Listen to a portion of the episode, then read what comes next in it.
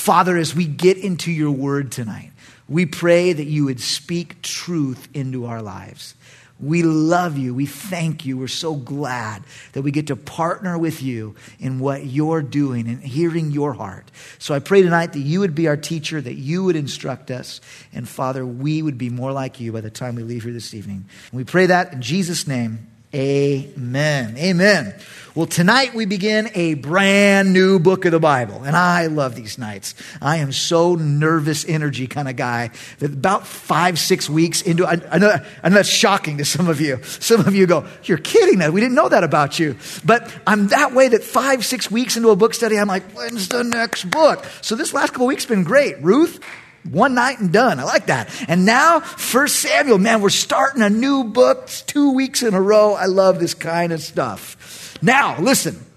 For you Bible students, First Samuel, a good way to remember the content of the book is to remember it's basically about three people three characters, and we'll be reminding of you, reminding you of this as we go through the book. But it's basically about three people. The first seven chapters is about the prophet Samuel, who the book is named after. He's the last judge of Israel. Those guys that we learned about in the book of Judges. We're still kind of in that time frame. This is like the transition book between the time of Judges and the time of the monarchy. So he's the last judge. He's one of the greatest prophets of the Old Testament. He's also a priest. He's got many and many duties. He will anoint the first king over Israel, and that's who the second part of the book is about, and that's King Saul. We'll meet him in a few weeks from now, and boy, he starts off great, but ends up just an unmitigated disaster for the nation of Israel. And we'll look at why and all of that in the uh, few weeks that are ahead. So Samuel anoints the first king over Israel, and, and,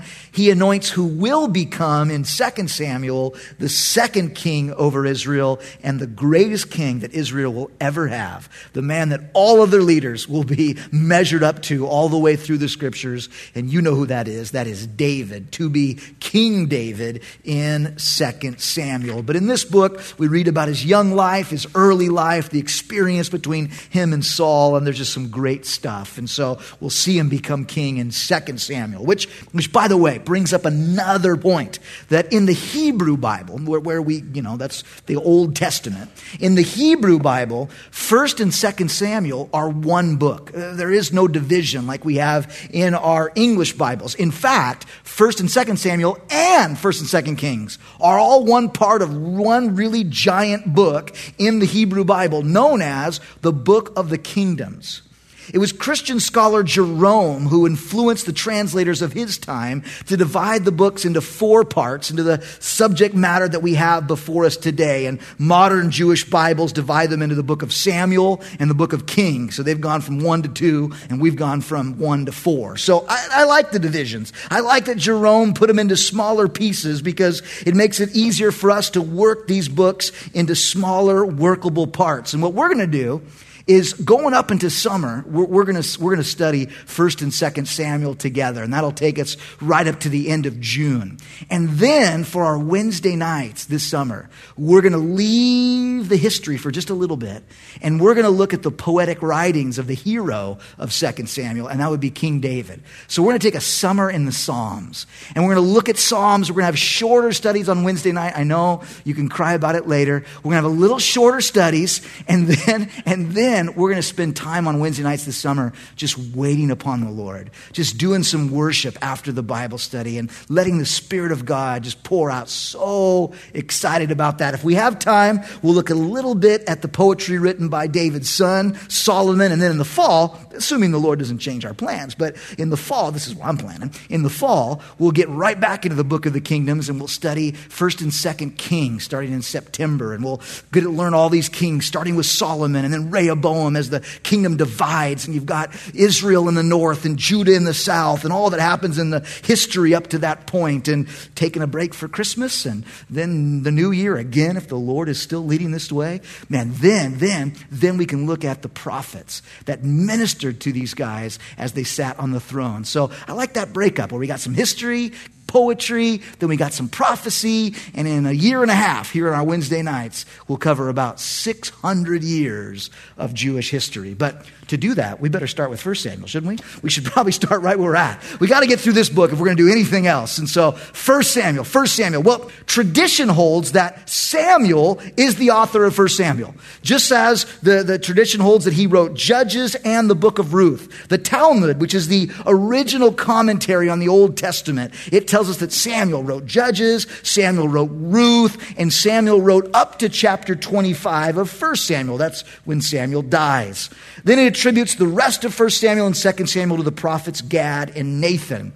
It also, by the way, just a little Bible trivia for you, it attributes, the Jewish Talmud does, 1st and 2nd Kings to Jeremiah. Jeremiah. And we'll get into all why of that as we finally get to those books over the months to come. But listen, the key thing for you to know tonight is 1st and 2nd Samuel, 1st and 2nd Kings are written from the perspective of the prophets. They have these kings and their walks with God in view. How they related to God, how they honored God, the, the, the, the, problems they, they had, the sins they had are examined with a prophet's eye. And we get to learn much about the good side and the bad side of these kings of Israel. Now, you contrast that with 1st and 2nd Chronicles. First and Second Chronicles basically tells the same story, but it tells it from a completely different perspective. It tells it from the perspective of priests who lived later, about the time of Nehemiah.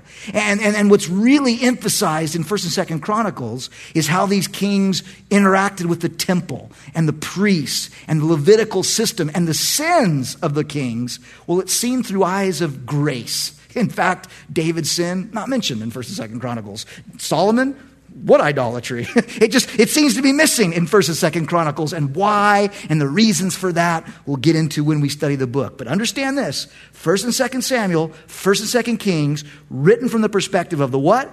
The prophets. The prophets, Samuel, Gad, Nathan, maybe Jeremiah, writing from a prophet's perspective, the history of the nation of Israel. First and Second Chronicles, written from the perspective of the priest. So, with that said, we still haven't made it to verse 1. First Samuel, again, is looking at three sections. It's looking at Samuel, it's looking at Saul, it's looking at David. And tonight and next week, we're going to tackle that first section. And we are going to learn about a guy by the name of Samuel.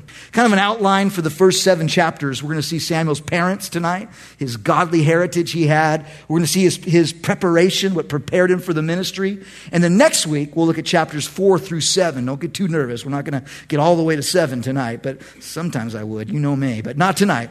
Tonight, we're going to save that for next week and look at Samuel's predicament or the world that he lived in and just wrapped up that study today. Super, super excited about next Wednesday night. But let's start chapter 1, verse 1, as we see together Samuel's parents. Now, there was a certain man of Ramath Zophim of the mountains of Ephraim, and his name was Elkanah, the son of Jeroham, the son of Elihu, the son of Tohu, the son of Zuph, an Ephraimite. Now you should memorize that. That's very important stuff. Verse 2. Just kidding. He had two wives. The name of one was Hannah, and the name of other was Peninnah. And Peninnah had children, but Hannah, uh-oh, had no children. And this man went up from the city yearly to worship and sacrifice to the Lord of hosts in Shiloh. Also, the two sons of Eli, Hophni and Phinehas, the priests of the Lord, were there. And whenever the time came for Elkanah to make an offering, he would give portions to Peninnah, his wife, and to all her sons and daughters. But to Hannah, he would give a double portion, for he loved Hannah, although the Lord had closed her womb. And her rival also provoked her severely to make her miserable because the Lord had closed her womb. So it was year by year when she went up to the house of the Lord that she provoked her. Therefore she wept and did not eat. Then Elkanah, her husband, said to her, Oh, don't, don't say it. Don't say it. Hannah, why do you weep?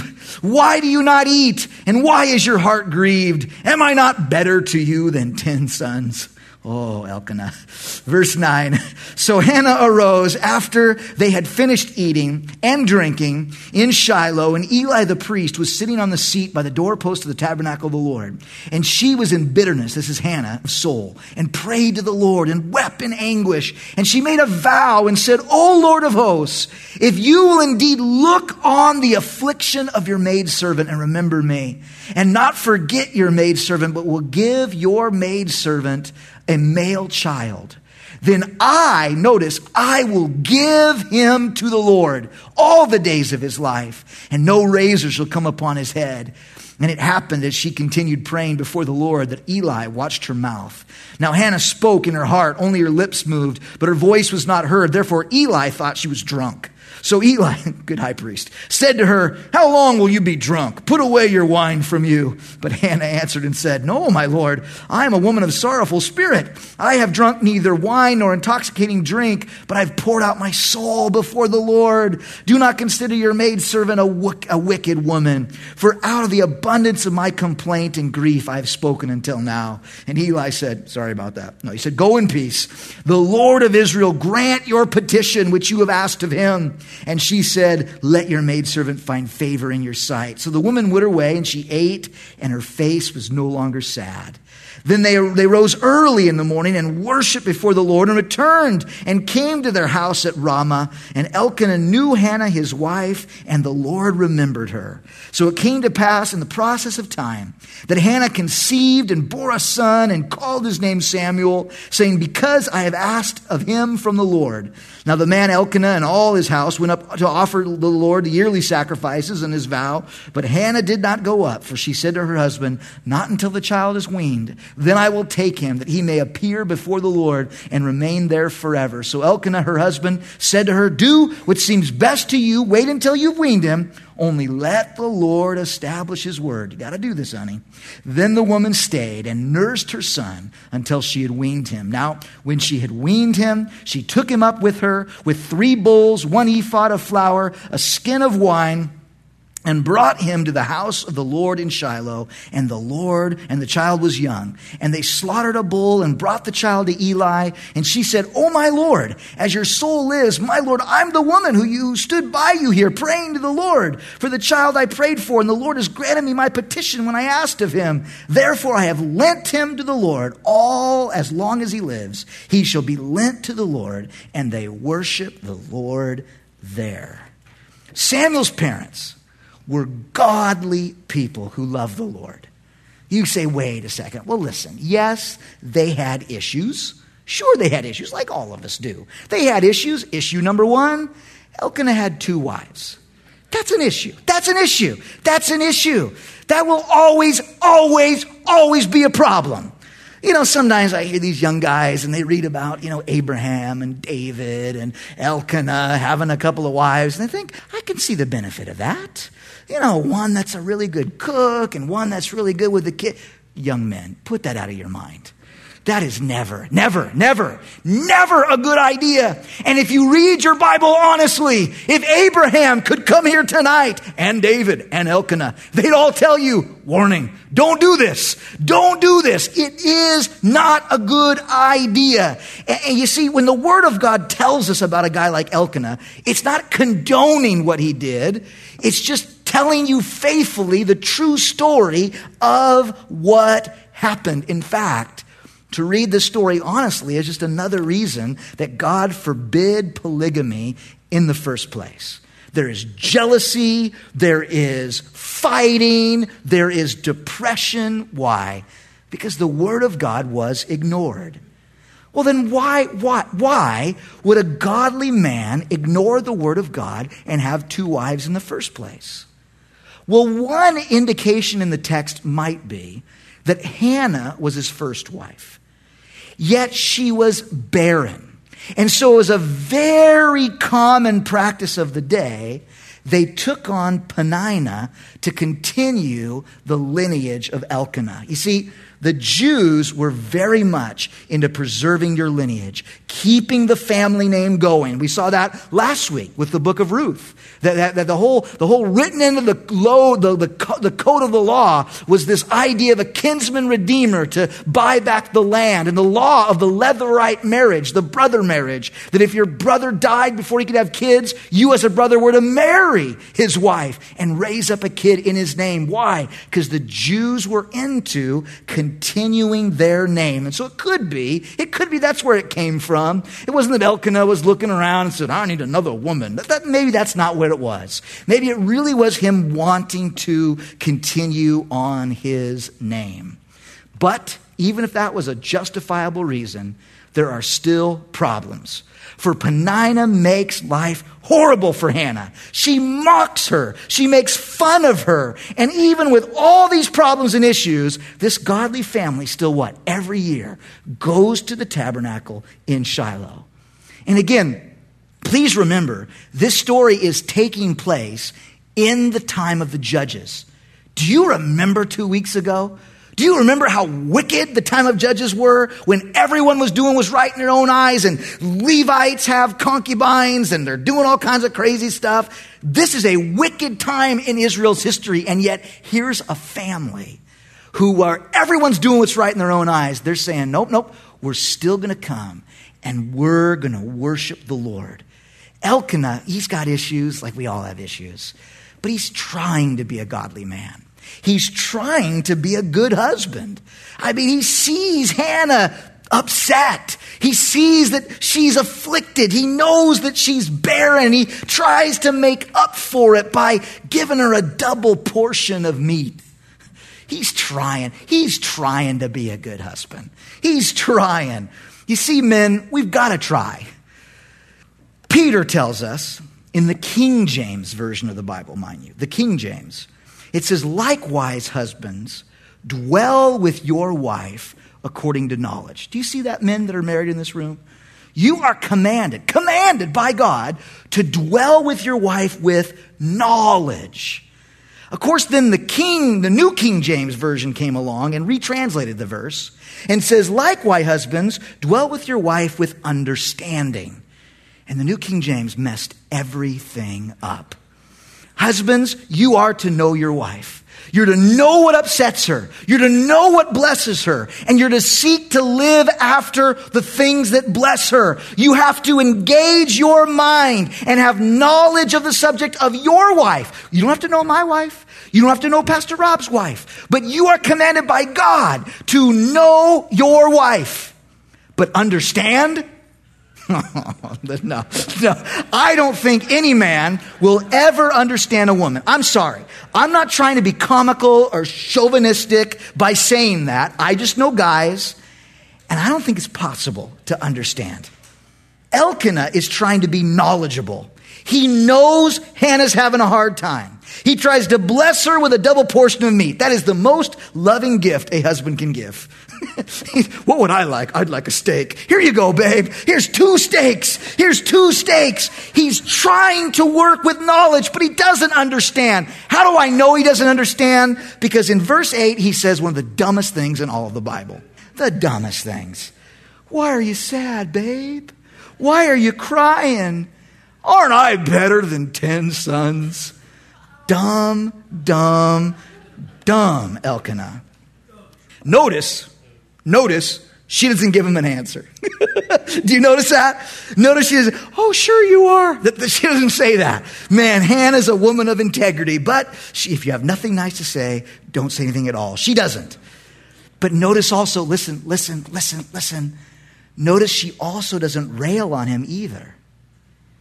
In fact, she goes to the one place, listen to me, ladies. She goes to the one place where she knows she'll be understood. She goes into the presence of the Lord. What a lesson that is. You see, marriage can be one of the most wonderful things on earth, but it is key, it is key, it is key to realize you will never find your fulfillment in another human being. You guys can be the greatest of friends. You can be the greatest of lovers. You can do life together and parent together, but she is not your God. He is not your Savior. And when you put those things on your spouse, something they were never created to fulfill, problems will always be the result. Hannah loves Elkanah. Elkanah loves Hannah, but Hannah knows that guy, that guy's trying to know me and understand, but he doesn't understand. So I'm going to the place where I know I'll always be understood. She goes into the presence of the Lord and she pours out her heart before the Lord. She pours out her heart. She's weeping before the Lord. She's interceding before the Lord. And that's when we get introduced to Eli, the high priest. He sees her and he thinks she's drunk. Now, this speaks volumes about him as a priest. I mean, number one, it speaks to the fact that he doesn't know what it looks like when someone is pouring out their heart before the Lord. I mean, I hope you kind of know the difference. you see someone up front here, just, oh Lord, you're like, that person's praying versus someone, you know, there's a difference. There's a difference. And hopefully, hopefully you see it in your own life. You know what, you know what, what it's like for you to pour out your heart before the Lord. You see it around you that, that, that, that you know the difference between the two. He, he doesn't see the difference. It speaks volumes of the culture that they lived in again where this apparently was happening all the time. People were walking just completely drunk into the tabernacle and just being carnal in front of the Lord. Hannah is not drunk. She's pouring out her heart, making vows to the Lord, and notice what she's vowing. She says, If you give me a child, I will give him back to you. Now, we are just a few weeks removed from studying another vow that we read about in the book of Judges, where Jephthah vows, Lord, give me victory, and I will sacrifice whatever comes out of my house to meet me. And whatever you think about what he actually did and how he actually fulfilled that vow, the last thing I'm going to do tonight is open up that can of worms again. In fact, I've got to just say, the more I serve here, the more I am just impressed with the brilliance of our pastor, Pastor Rob. Because you see, on Sunday, before that study, he teaches this amazing study about Jephthah and how he was delivered from his past. And it was, it was great. It was, if you missed that, get it online. It was a great study. And then he just throws out. And if you want to know whether or not Jephthah killed his daughter, Jason will tell you on Wednesday nights. And he let me, listen, listen, listen. It's not that Pastor Rob can't handle difficult things. He handles difficult texts all the time. He's just smart enough not to walk into that bear trap. And he opens the door and says, maybe Jason will go through. And I, oh, sure. oh, man. Well, I'm not going to do it twice in a couple of weeks. Your own opinion. That's fine. That's fine. But here's the question for tonight. Here's the question for tonight. What's the difference? I mean, we can all agree, no matter what we think Jephthah did, it was foolish of him to make a vow. You don't have to make a vow. The New Testament tells us not to make vows. So what's the difference? What's the difference between Jephthah and what Hannah is doing here in 1 Samuel chapter 1? Well, I suggest to you the difference was one of motivation and inspiration. Motivation and inspiration.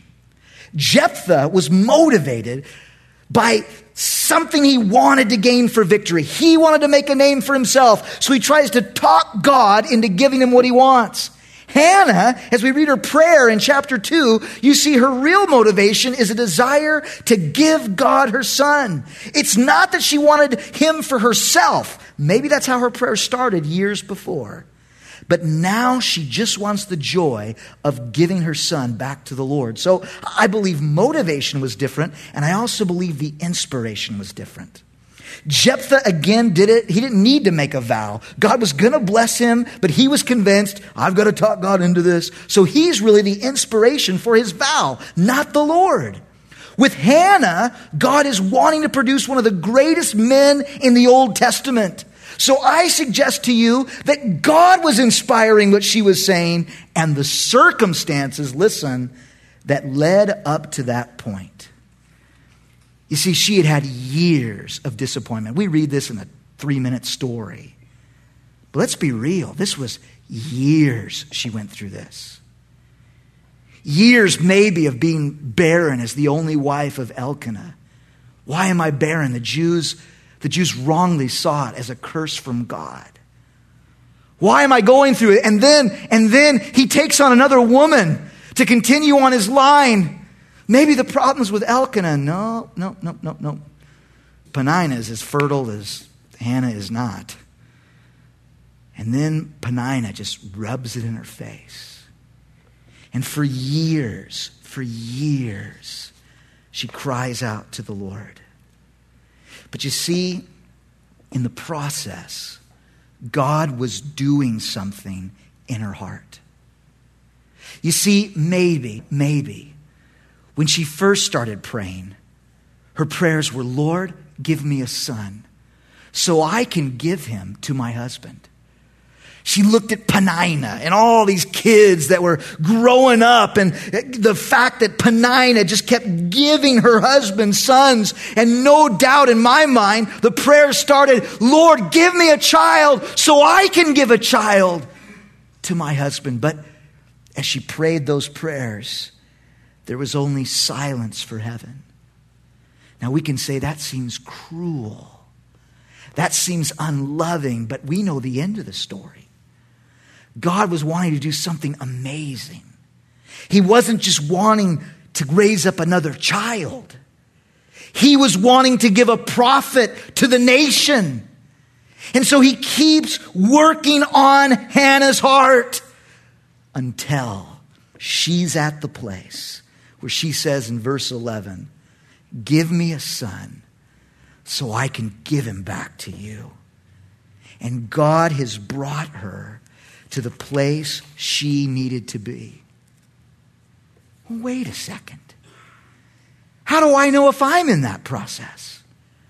I'm praying about something, and it seems like I'm getting silence from heaven. How do I know if God's just ignoring me?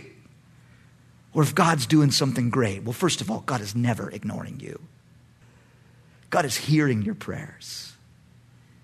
But Peter, in 1 Peter 4 8, he says this Cast your cares upon him, knowing he cares for you.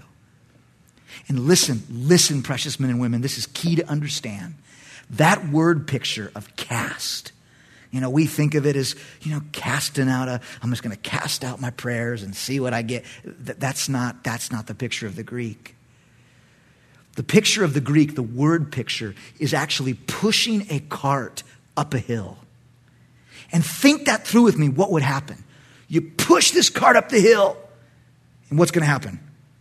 Gravity's going to bring it back. And you got to push it again, and gravity brings it back. And some of you, a light's going on right now. You're like, that's exactly how I feel like when I pray.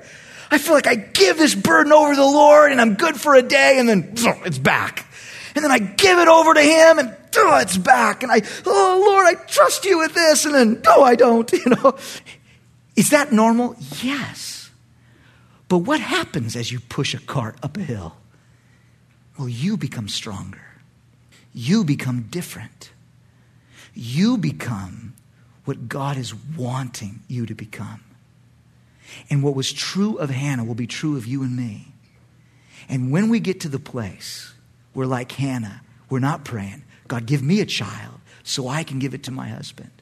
But what, and there's nothing wrong with that prayer. There's nothing wrong with that prayer. There are many women in the Bible that God answered that prayer in their lives. He answered that prayer for Rebecca. He answered that prayer for Sarah. Eh, eh, that's not a bad prayer. But God was doing something different. He wanted to give the nation a prophet. And when she prays, Lord, I'll give him back to you. Well, then, then, amen. God does something amazing. God shows up. Eli the priest puts his blessing on this. He says, The Lord give you what you want. The Lord give you this child. And it says that Hannah went away and she was no longer sad. What a testimony of faith. You realize, you realize, you realize she wasn't pregnant at that moment. she, she wasn't suddenly like, oh, I, I feel a baby moving. Thank you, Jesus. No, no. All she had was the word of the Lord that this was going to change. That was enough for Hannah. Oh, Lord, mature us all. I remember in the early days of the ministry in Texas, you know, like every young church, we'd get to points where my guy that was doing our finances would say, We're out of money. I don't know how we're going to pay the electric bill that's coming. And I'd start to pray, Lord, how's it? And then some guy would walk in and write us a check, and I'd get that check, and I'd just be rejoicing. Oh, praise the Lord. Remember when the, one, the Lord just convicted me one day. He said, Why are you rejoicing? Because I got the check. Because you got a piece of paper with some numbers on it.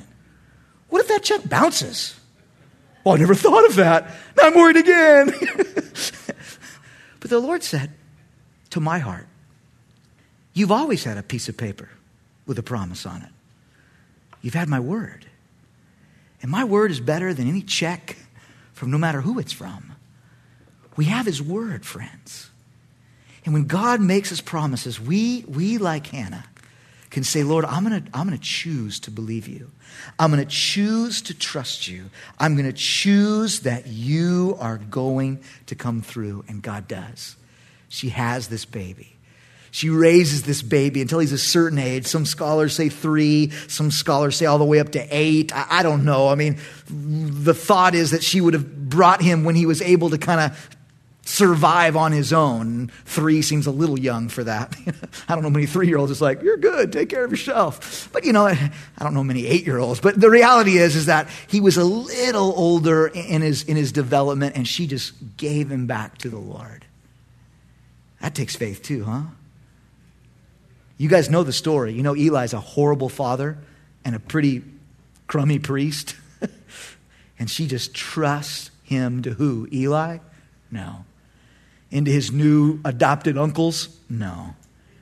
She's trusting him to the Lord. These are some great parents that Samson has, a great lineage. Well, moving on to chapter 2, we leave his parents, and now we see his preparation, Samuel's preparation. verses 1 through 11 is Hannah's praise. She just lets out a praise. And you can see, you can see in this, she's not giving her son saying, mm-hmm, I'm giving it. She is just thanking God for this opportunity to give a child over to the Lord. But verse 11, we pick up the story.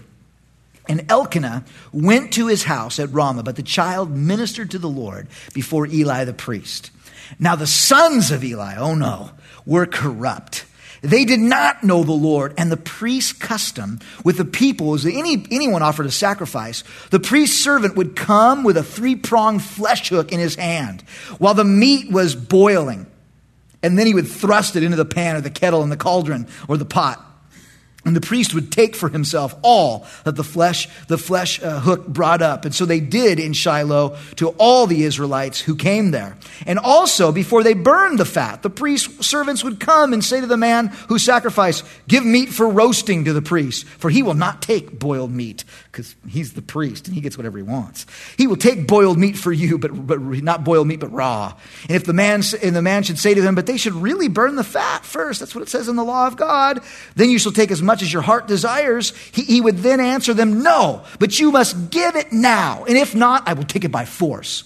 Therefore, the sin of the young men was very great before the Lord, for the men abhorred the offering of the Lord. But Samuel ministered before the Lord, even as a child wearing a linen ephod. Moreover, his mother used to make him a little robe and bring it to him year by year when she went up with her husband to offer the yearly sacrifice. And Eli would bless Elkanah and his wife and say, The Lord give you descendants from this woman for the loan that was given to the Lord. And they would go there to their home. And the Lord visited Hannah, and she conceived and bore three sons and two daughters. Meanwhile, the child Samuel grew before the Lord. Now Eli was very old, and he heard everything his sons had done to all of Israel, how they lay with the women who assembled at the door of the tabernacle of meeting. So he said to them, why do you do such things? For I hear of the evil dealings from all your people. No, my sons, it is not a good report that I hear. You make the Lord's people transgress. If one man sin against another, God will judge him. But if another man sins against the Lord, who will intercede for him? Nevertheless, they did not heed the voice of their father because the Lord desired to kill them. And the child Samuel grew in, in stature and in favor with both the Lord and men. And a man of God came to Eli and said, Thus says the Lord, Did I clearly reveal myself to the house of your father when you were in Egypt in Pharaoh's house? Did I not choose him out of all the tribes of Israel to go be my priest, to offer upon my altar the burnt incense and wear an ephod before me? And I did not give the house of your father all the offerings of the children of Israel made by fire? Why do you kick at my sacrifice and my offerings, which I have commanded in my dwelling place, and honor your sons more than me, to make yourself fat with the best of all the offerings of Israel, my people? Therefore, the Lord God of Israel says, I say indeed that your house and the house of your father would walk before me forever. But now the Lord says, Far be it from me. For those who honor me, I will honor, and those who despise me shall be lightly esteemed. Behold, the days are coming that I will cut off your arm and the arms of your father's house, so there will not be an old man in your house. And you will see an enemy in my dwelling place, despite all the good which God does for Israel. And there shall not be an old man in your house forever, but any of your men whom I do not cut off from my altar shall consume your eyes and grieve your heart, and all the descendants of your house shall die in the flower of their age. Now, this shall be a sign to you. Will come upon you, your two sons, Hophni and Phinehas. In one day they shall die, both of them. We'll read that story next week. Then I will raise up for myself a faithful priest who will do according to what is in my heart and in my mind. And I will build him a sure house, and he shall walk before my anointed forever. And it shall come to pass that everyone who is left in your house will come and bow down to him for a piece of silver and a morsel of bread and say, Please put me in one of the priestly positions that I may eat a piece of bread. Samuel is going to be one of the greatest priests in Israel's history. But in chapter 2 here, we see the things that prepared him. And one of the first things we see is he learns from some bad examples. He's got some bad examples in Eli and his two sons, Hophni, Hophni and Phinehas. These sons of Eli were taking more than the Bible gave them as a share of the offering. You see, if you were with us when we studied Leviticus or Numbers, maybe you remember, maybe you don't. But, but God said, I want my Levites, my priests, to be separate. I don't want them worrying about the fields of their home. I don't want them to worry about a nation that's their own or a, or a tribe that's their own. I, I want them to live in cities that I'll appoint for them in your tribes, and I want them to live off the offerings you give to them. So he gives this elaborate system of the rest of the nation of Israel would offer sacrifices to God, and some of it would be burnt to the Lord, and some of the offering would be taken by the priests so they could eat and they could live.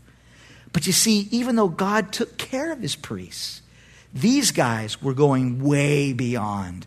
They come up with this flesh hook. They're just going to stick a flesh hook into the offering and whatever they rip out, that's mine. That's mine. and then, and then they, they decide, I don't want boiled meat like the Lord says I'm supposed to have. I want the fatty marbled meat. And although I can understand, I can understand. It was not, it was not what God said. He said no. And so they were taking more than God gave them and, and, and they were doing it by force. Can you imagine? Can you imagine? Can you imagine if, and now the men will come forward to receive tonight's missions offering. And as we come forward, this guy is receiving your offering. And he's there at the end of the aisle saying, Come on, what you doing? Put some money in the bag, yo. I mean, what? Can you imagine if we did something that way? Where we just kept the bag in front of you? You're like, Praise the Lord. And we're like, no, it's not moving until you reach in your pocket. How? Well, of course, you would be on your way to another church, and you should, you should, you should. But understand, there was no other church. There's no other place to go except the tabernacle. So the people start to loathe coming to the tabernacle. Not because they loathe God, because they loathe these priests. You know, and it just got me thinking what can we do to either hinder people from encountering the Lord or encouraging people to encounter the Lord. I think this is something we need to really think through. Because obviously, we're not going to send a mobster down the aisle to take the offering. And, but all of us play a role in this, friends. You know, when I was, when I was 16, my, uh, my, my, my stepdad got a new job in Fresno, California. We were living in Orange County. And so I left. I left the high school that I was a part of for two years. I left the church I got saved at, Calvary Costa Mesa, and we moved up to Fresno. And First couple weeks I was up there, I, I, went to, to visit, you know, a church that I was familiar with, that I, I just, I knew what they believed. And, and when I went in, it was so tiny. It was like 15 or 25 people in one room. And like nobody reached out to me. I mean, people would say hi, but that was, that was about it. Like, hi, why are you here? that's just, that's what their face was saying. And I was just like, oh, and so I kind of sat in the back and it was awkward. I couldn't wait for it to be over. Couldn't wait for it to be over. A couple weeks later, I went to the biggest church in town. And can I say honestly, like after going there for a couple years, theologically, really off. really off. I listened to some of the messages, and even as a, even as a 17 year old, I was like, I don't think that's true.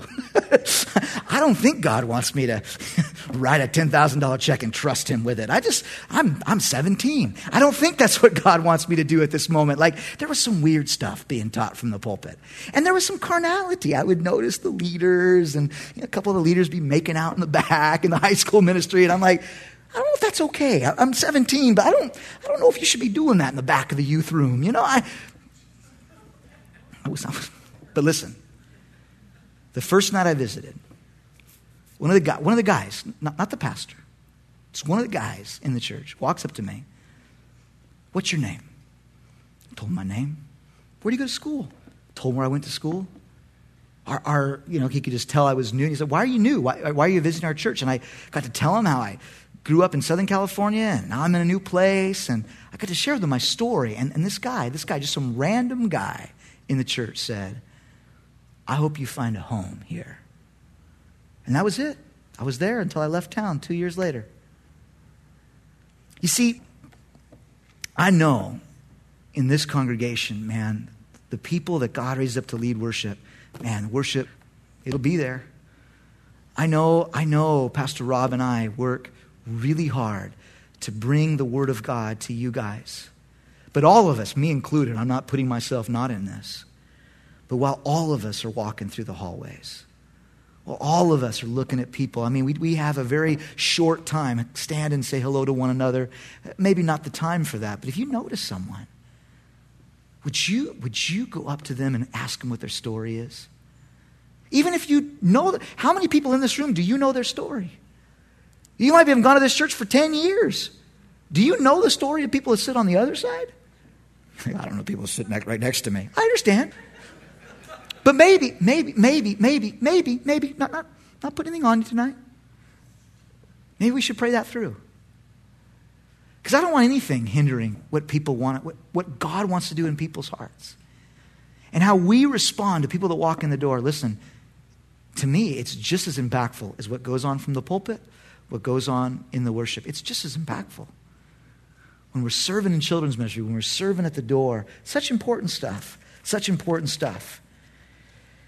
You know, these priests were not good examples. They're making people loathe coming to worship by forcing the offering upon them. And then, and then, if that wasn't bad enough, then they're sleeping with the women that come to worship. Are you kidding me? Are you kidding me?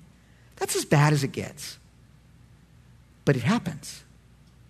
It happens. When I was pastoring the church in Texas, I had an assistant pastor that I could tell something was wrong with him. You know, it just went from being joyful and excited to down all the time. And I, you know, I'd follow him around like, You okay? Yeah, I'm good. Okay. Couple days later, Are you sure you're okay?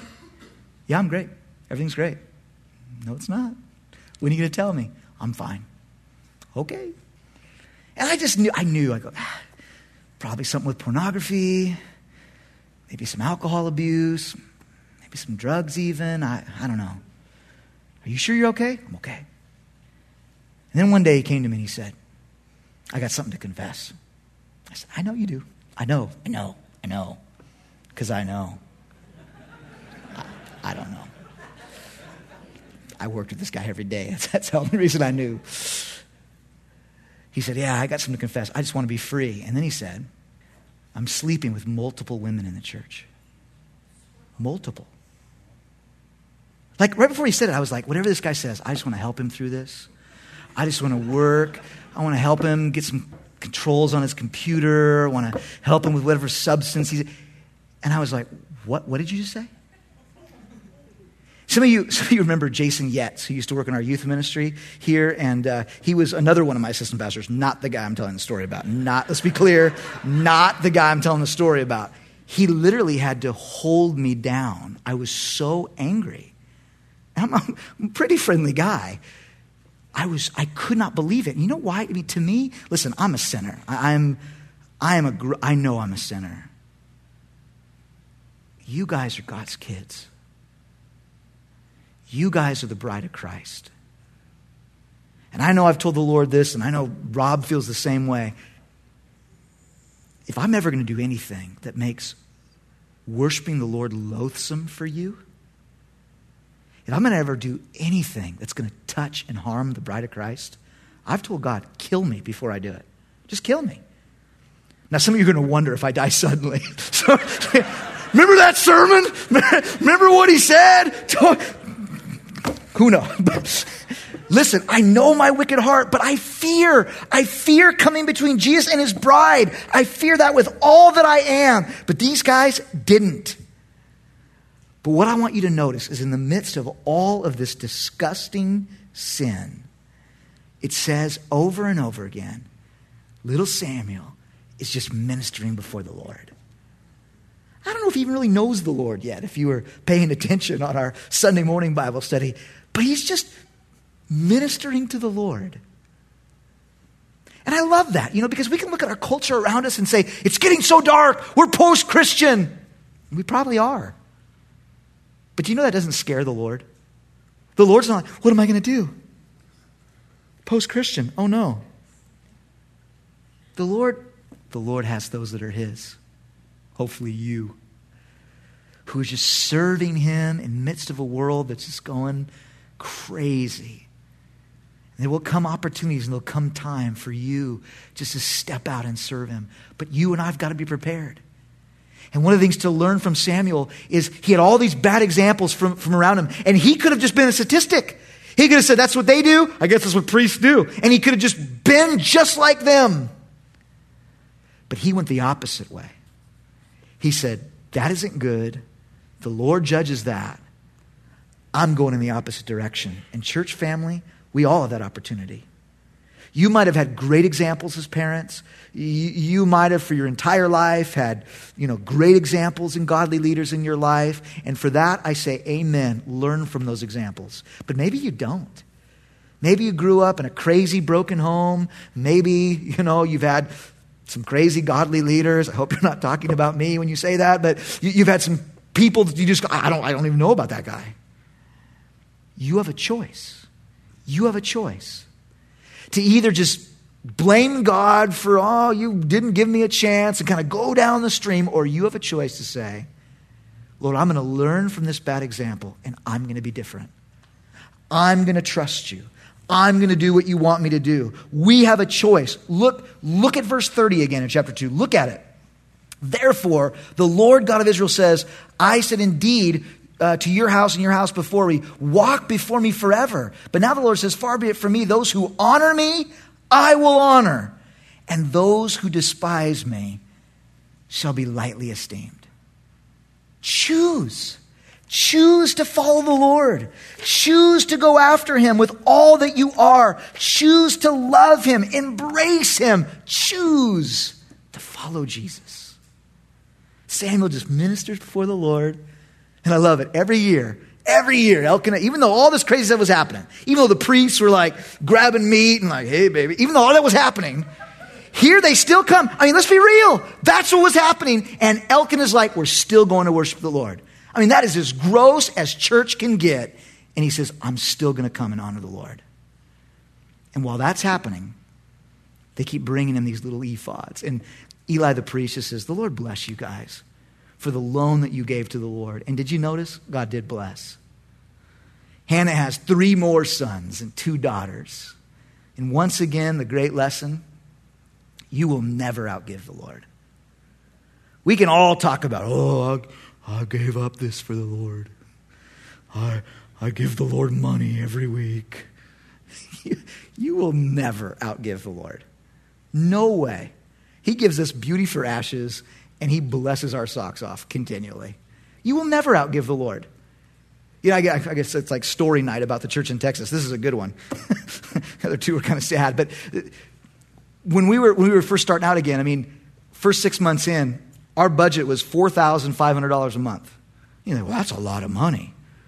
Uh, no, it's not, because we had the rent for the church, we had uh, what I would live on. And uh, so the church bills were about 2500 I lived on $2,000 a month with two kids and a house. And, and uh, that was it. That was all we had. And I remember the Lord kept impressing upon in my heart I want you to support a missionary as a church. And I was like, well, well Lord, uh, it, doesn't, it doesn't work out. You know, this is, it didn't happen. It's just, you know, do I not pay the electric bill? Do I not feed my children? Like, what, what, what do you want? And, and I just, again, I would pray over this, and the Lord would just say, you got to do that. You got to do this. And so, and so just, we took a step of faith as a church congregation, as a board. We said, we're going to support a missionary couple at $500 a month. And it was crazy. The next month and the next month after that, God added $5,000 to our church budget. We went from 5,000 to 10,000 in three months as a budget. Now that is starting to get to be some money you can use. I was like, oh, thank you, Jesus. And then we thought, well, let's, let's, let's well, God's blessed, let's do this again. And so we, we took another missionary and started sending them $500 a month. And true story, the next three months, God gave us $5,000 more dollars to our church. The board and I started looking for missionaries to support. We were like, who wants to go on the mission field? Because I'll be honest, like part of it was like we believe in missions. Part of it was like, I'm noticing something here. We give 10 and God sends 90%. Like, I like that kind of stuff. And I share that story with you, not that that's the reason we give. That's not the reason we give. If you give that way, eh, I don't know what'll happen. But I share it with you because I love you. I love you, church.